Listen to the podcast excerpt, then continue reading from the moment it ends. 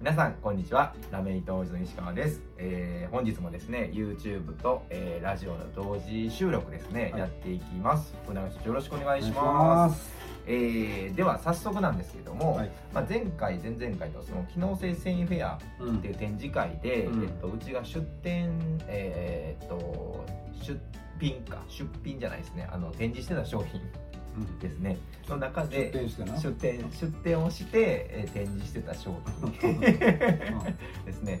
の中で、まあ、あのどんな商品があったかっていうのをピックアップしてたんですけども、はい、まあ、今回それのまあ続編ということで、うん、えー、と商品一つですねちょっとピックアップしてみたいなと思うんですけど、はい、えー、と今回は何ていう商品どんなラメをピックアップしますか？え 俺か、はい。えー、今回はい、はい、ですね。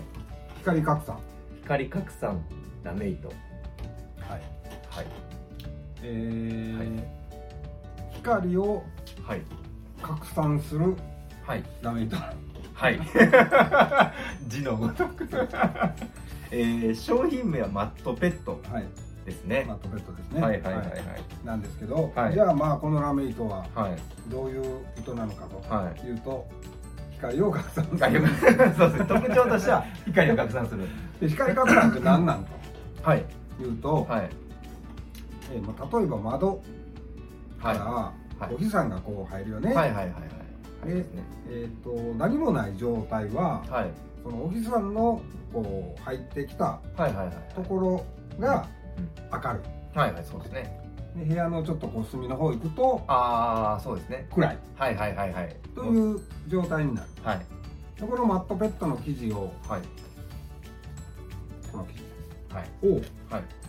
まあ、例えばその窓のところにこうカーテンみたいな形でこうつけると、はい、入ってきた光が拡散して、おおなるほど。光が拡散して、はい、端っこの方も明るくなる。ああなるほどなるほど。ただはい。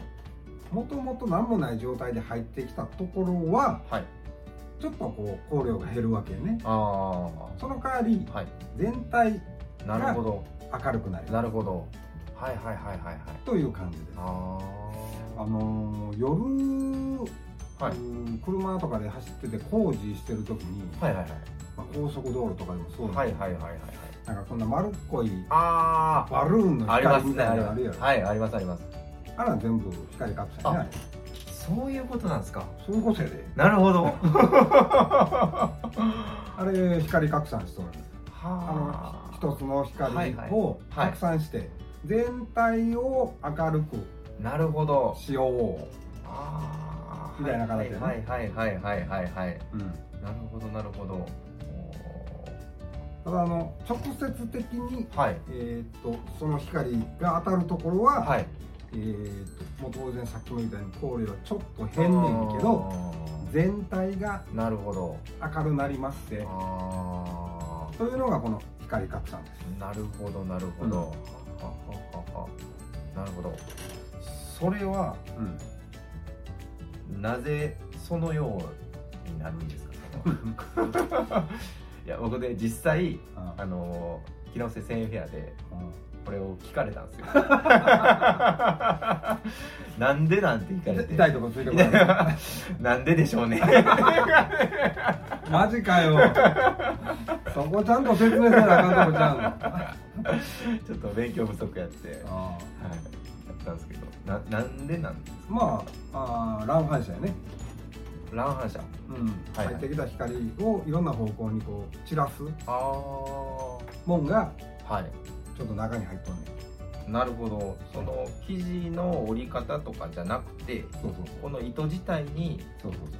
乱反射させる機能が。拡散させるね。なるほど。もんが入っとんねん。入ってるんですか こう見えて。はあ。へえー、なるほどなるほど、うん。それってやっぱりこう何ですか？作るまで。そももともと社長こうそそれを光拡散させるためにこれを作られたんですか、そうそう。なるほどうん、これはもう特になんか違うものを目指して作ってて、はい。はいこのなりようかとかじゃないじゃなくて。まあそういうパターンも多いねんけど。あそうですね。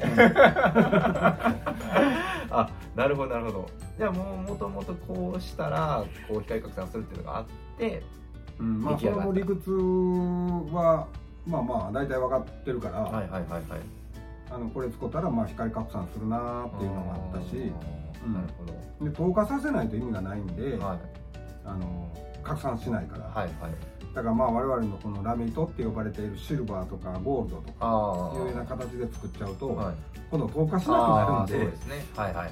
遮蔽してしまいますから。なるほどなるほど、はい光遮蔽ラメイトとかになってしまうからなんかまあ拡散させるにはやっぱりその透明いわゆる透過透過性の高い状態で作っとかないといけないっていう。なるほどなるほど。それはなんかその、まあ、透明のフィルムに、うん、特殊ななんかコーティングとか、うん、薬剤とかを塗るって感じそれはちょっと言えへん。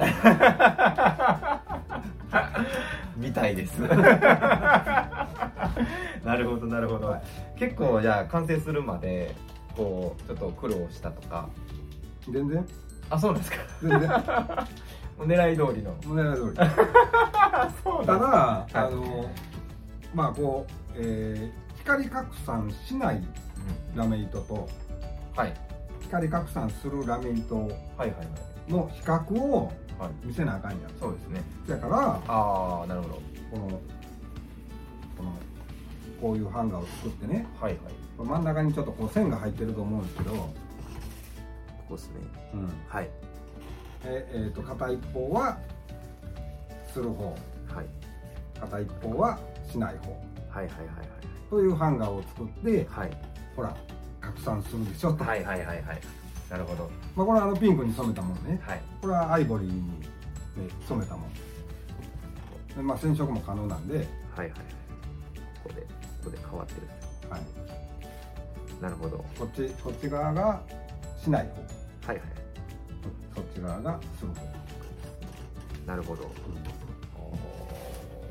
うん、というこう比較をお見せしないといけないので、はいまあ、これはあのお客さんにちょっと頼んで取っていただいて、で、えー、染色していただいて、なるほど。いう状態です。